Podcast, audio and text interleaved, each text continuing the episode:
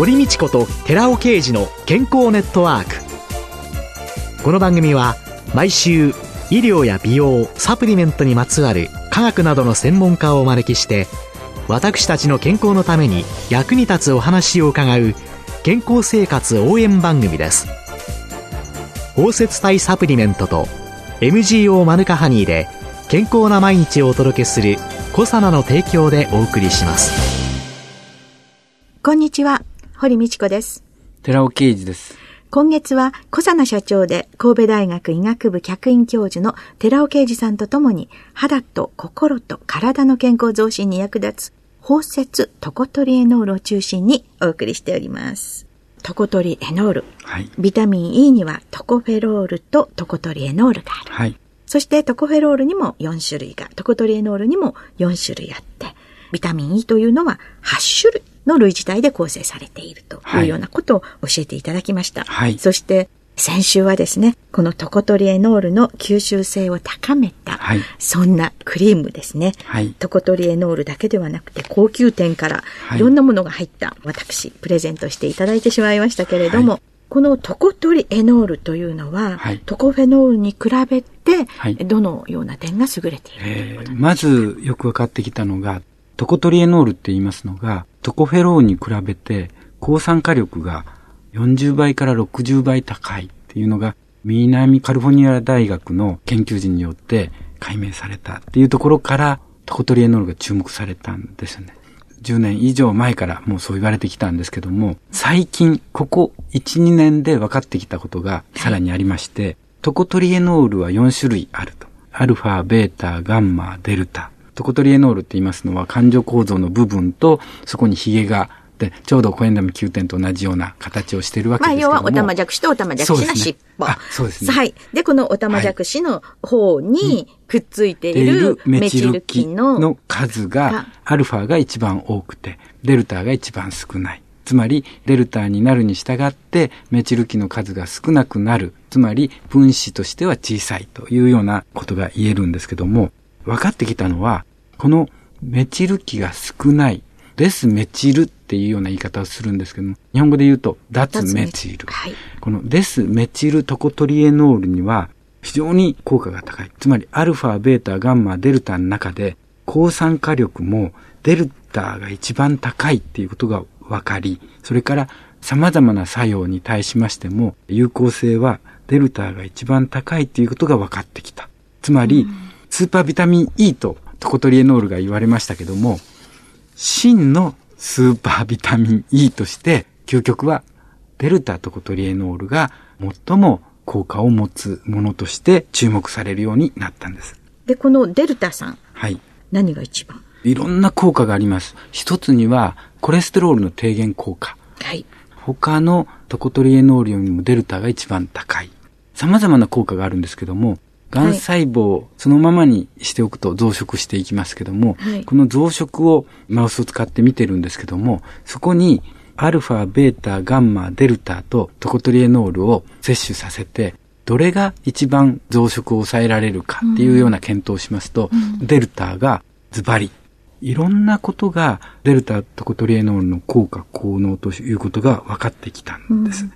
そんな中で、トコフェロールの問題点も浮上してきたんです。トコトリエノール、デルタが一番効果を示すっていうところだけではなくて、通常ビタミンといえばトコフェロールをイメージしてしまうんですけども、アルファトコフェロールをそこに加えていくと、例えばコレステロールの低減効果っていうのはぐっと減少してしまう。うん、それから、癌細胞が増殖する。うん、それをぐっとデルタトコトリエノールは抑えるんですけども、うん、そこにアルファトコフェロールを加えていくと、これまた増殖が再び増えてしまうというようなことが分かってきた。うん、一緒に取っちゃうと、トコトリエノールの作用がマイナスに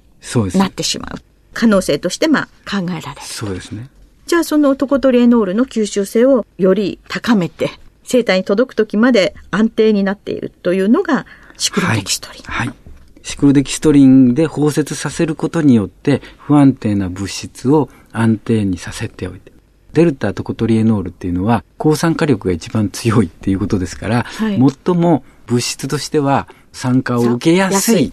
自分自身が酸化されちゃいやすい。ですですから、それをそのまま置いておくと、自分は摂取するときには、もうすでに酸化されたものを取ってしまうと、これ抗酸化力全くありませんから、うん、サプリメントとして摂取する前は安定に保っておかないといけない。そこにガンマシクデキストリンは非常に有効に効くということが分かってきました。さらに、その包摂体を摂取すると、胃でも分解することなく腸まで届いた。腸まで届いても、それは水に溶けてない単に分散しているだけですから、そこからちゃんとトコトリエノールが体の中に入るかって問題があるわけですけども、先週お話ししましたように、はい、そこには単純酸がいるわけですね。はい、で、単純酸と置き換わって、吸収性が非常に高まったっていうところも分かってきたんです。今までなぜ吸収が高まるのかっていうのがよく分かってなかった。はい、解明され、単純酸とトコトリエノールが置き換わって、はい、単純酸は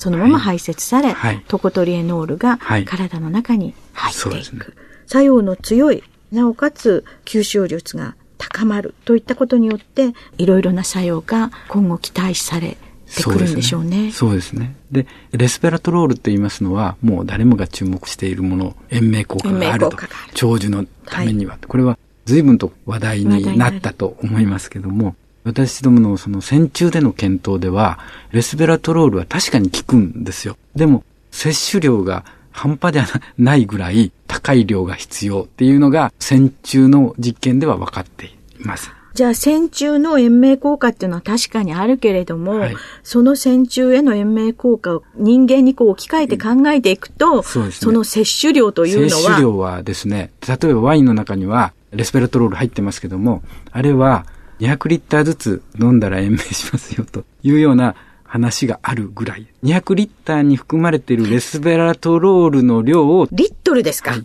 だから濃縮したものを取るのか、うん、ワインから摂取するのかっていうようなことになりますと、大変な量ですね。アルコールで体を壊してしまいそうな気がしますけれども。ワインはですね、はい、女性の場合ですね、1日120ミリリットルぐらいにしましょうっていうのが、健康増進法で、はい、決められている量でございますので、あの200ミリリットルでもちょっと多いかなって思うんですけど、200リットルっていうのはもう論外ですよね。そうですね。ですから、うん、あくまでもこれは戦中での検討ですけれども、はい、トコトリエノールであれば、そんなに摂取しなくても効果は示されたというところで、で、その検討の際に、やはりトコトリエノールの種類で、アルファ、ベータ、ガンマ、デルタで評価したところ、デルタトコトリエノールは非常に延命させることができるっていうことを示すことができてるんです。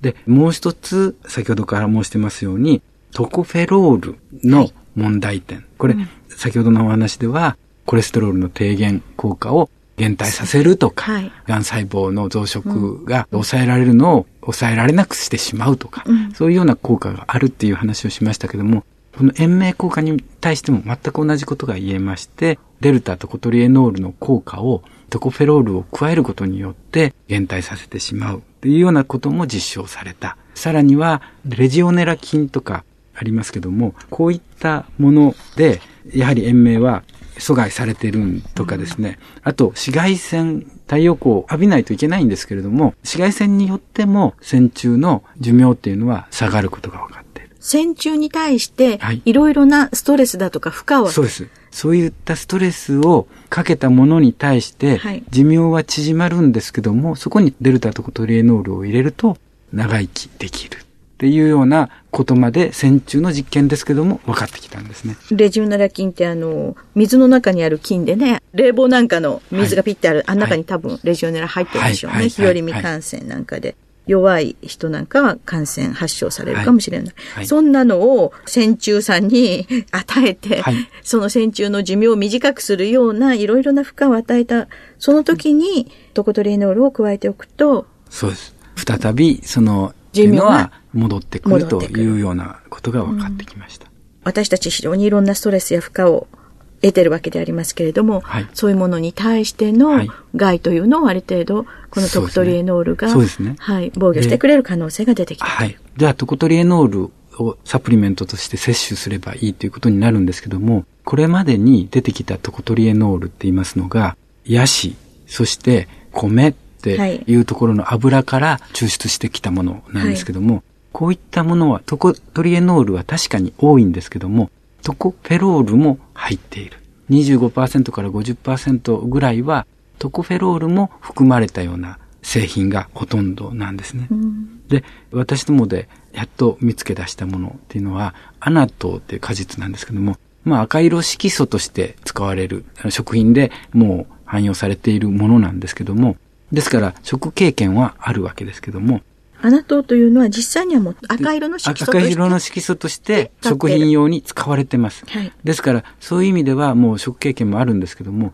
ここに含まれているビタミン E、トコトリエノールは100%、99.9%トコトリエノールであって、トコフェロールが含まれてないんですね。ですから構成はデルタトコトリエノールが90%で、10%がガンマトコトリエノールですから、非常に抗酸化力が強い、不安定なものですけども、ガンマ思考的ストリン包摂体ということをにしさえすれば安定に保って吸収性も高めるっていうことができて、うん、それを使ったところ延命効果も見られるというような効果効能もはっきりと示すことができたわけです。うん、そうすると今後そのトコトリエノールというのの研究というのの第1回目でお伺いした、政策創薬総合研究プロジェクトの中で、はい。はい、このトコトリエノールの吸収性を高め、はい、そして体の中にどう入っていくかが解明され、そして中皮腫なんかの予防効果、治療法というようなのが構築されていく。そうす。ると、これがその薬となる可能性というのは、あるでしょうね。ただ、薬としてっていうことになると、数年、10年の期間をかけて、きっちりとしたことをやらないといけないですね。お金と期間がかかりますよね。ねあの、その点で言うと、もうすでに食品として認められたものですから、やはりサプリメント、あるいは機能性食品として商品化していくっていういうところがいいんだと思うんです。うん、で、私がやはりここで注目してますのは、トコトリエノールはトコフェロールに比べて肌に移行する割合がぐっと多いんですよね。こういったことが研究で分かってるんです。先週いただいたこのクリームなんですけれどもね。はい、はいこれは肌への移行というのが、はい、そうですね。先週お渡ししましたのは化粧用の美容液、はい、外からつけるんですけども、はい、中から摂取したところでトコフェロールは約1%が肌まで到達する。あ、飲んだ時に。飲んだ時の話ですけども。飲んだ時に肌に行くのが、はい。はい。15%。えー、そうです。つまり、トコフェロールは1%しか肌まで到達しない。はい。で、トコトリエノールは摂取すると15%が肌まで行くんです。これは何を意味しているかなんですけども、このトコトリエノールっていうのは、アナトでもいろんなところ、皮の部分まで行って、紫外線を防御しているとされているわけです。つまり人の体であっても、一番どこで必要としているかって考えたときに、肌のところまで行って、トコトリエノールが。外からの外敵によって酸化されるものを、抗酸化作用で、それは皮膚の表面でしょうね、やっぱり。はい、ということで、表皮まで到達する割合が15%も高い。これは、つまり肌のところでいい影響をもたらすものであるというところに私は注目したい。それでトコトリエノールのいろいろと研究されてるんですけども、その中にデルタトコトリエノールを摂取すると、どのくらいメラニン量が変化するかっていうようなこととかですね、はい、色素細胞から発生するチロシナーゼっていう酵素があるんですけども、はい、この酵素の活性を下げることができれば、メラニンは増えない。つまり、シミとかそばかすになる物質は出てこなくなるわけですね。はい。そこにもこのトコトリエノールはうまく効いている。ということで、先週プレゼントいたしましたのは、はい、トリプルエッセンスとして、コエンゼム9点、それからリポ酸、そしてレチノールと、こういったものが含まれている。これは神秘に効いて、繊維が細胞に効いて、コラーゲンを作ってシワをなくすというもんですけども、今度はそうではなくて、このトコトリエノールによって、表皮細胞のところに行って、色素細胞から出る結果としてメラニンの発生を抑えて美白効果がある昼用の美容液。きっちり紫外線、外からの活性酸素を防御するような美容液に持っていけるような研究を進めているんです。これが一つの私が注目すべきトコトリエノールの効果です。夜塗って、シワをなくして、針を持って、はい、そして昼間は紫外線から守る、はい、そして美白というのに応用できていくんじゃないかという。はい、そうです。それが一つで、もう一つ私、トコトリエノールに注目してますのは、神経細胞の保護でして、はい、トコトリエノールは、うつ病とか、まあ、神経系の疾患って、これもやはり問題だと思うんですけども、うん、こういうようなものに対して、神経細胞に対する防御効果があるんですよね。うん、で、これは抗酸化力によるものだっていうことなんですけども、これをすることによって、私は幸せサプリっていう言い方をしてるんですけども、私は、幸せになるためのサプリメントを開発したいと思ってるんです。これにはトコトリエノールが鍵を握っている。うつ病に有効なものとして EPA があったり、いろんなものはあります。うん、でも、私は神経細胞のダメージを抑えて修復して、結果として神経細胞が有効に働いて、そこにですね、幸せホルモンっていうのが今注目されてるんですけども、セロトニンとか自分が幸せに感じるホルモン。これはトリプトファンから作られる、体の中で作られてるものですけども、あとオキシトシンってあります。これはどちらかというと人を、仲間を守る、幸せにすることによって自分が幸せを感じるっていうようなホルモンも知られている。オキシトシン。うん、で、オキシトシンにしようが、セロトニンにしようが、うん、こういった物質は神経伝達物質ですから、途中が神経細胞が壊されてたら幸せを感じることはできないわけですよね。うん、そこに大事なのは神経細胞を修復してきっちりと自分が幸せに感じる。ここには私はトコトリエノールだと思ってるんです。デルタトコトリエノールが間違いなく有効であろう。うん、つまり、私はトコトリエノールのガンマ宿敵ストリン包摂体は、人の美容肌に対する有効性とともに、心のケアにも有効なものとして開発できると信じて、まだできてないんですけども、来年半ばあたりには世の中に出していきたいと思ってるんです。こんなサプリメントが本当に届けられていったら、みんな幸せになれるんでしょうね。健康ネットワーク今週は堀道子と。寺尾啓二のコンビでお送りしました。それではまた来週ごきげんよう。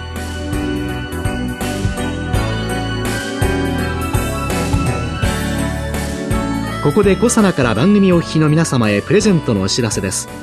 漢字折りごとで包み込むことによって安定性と吸収性を高めた高級店を配合したサプリとサンゴカルシウムやコラーゲンペプチドを配合したチュアブルタイプのサプリを合わせたコサナのナノサポートシクロカプセル化高級店ナノサポートコラカルを番組お聞きの10名様にプレゼントします。プレゼントをご希望の方は番組サイトの応募フォームからお申し込みください。当選者は2月4日の放送終了後に番組サイト上で発表します。コサナのナノサポートシクロカプセル化高級店ナノサポートコラカルプレゼントのお知らせでした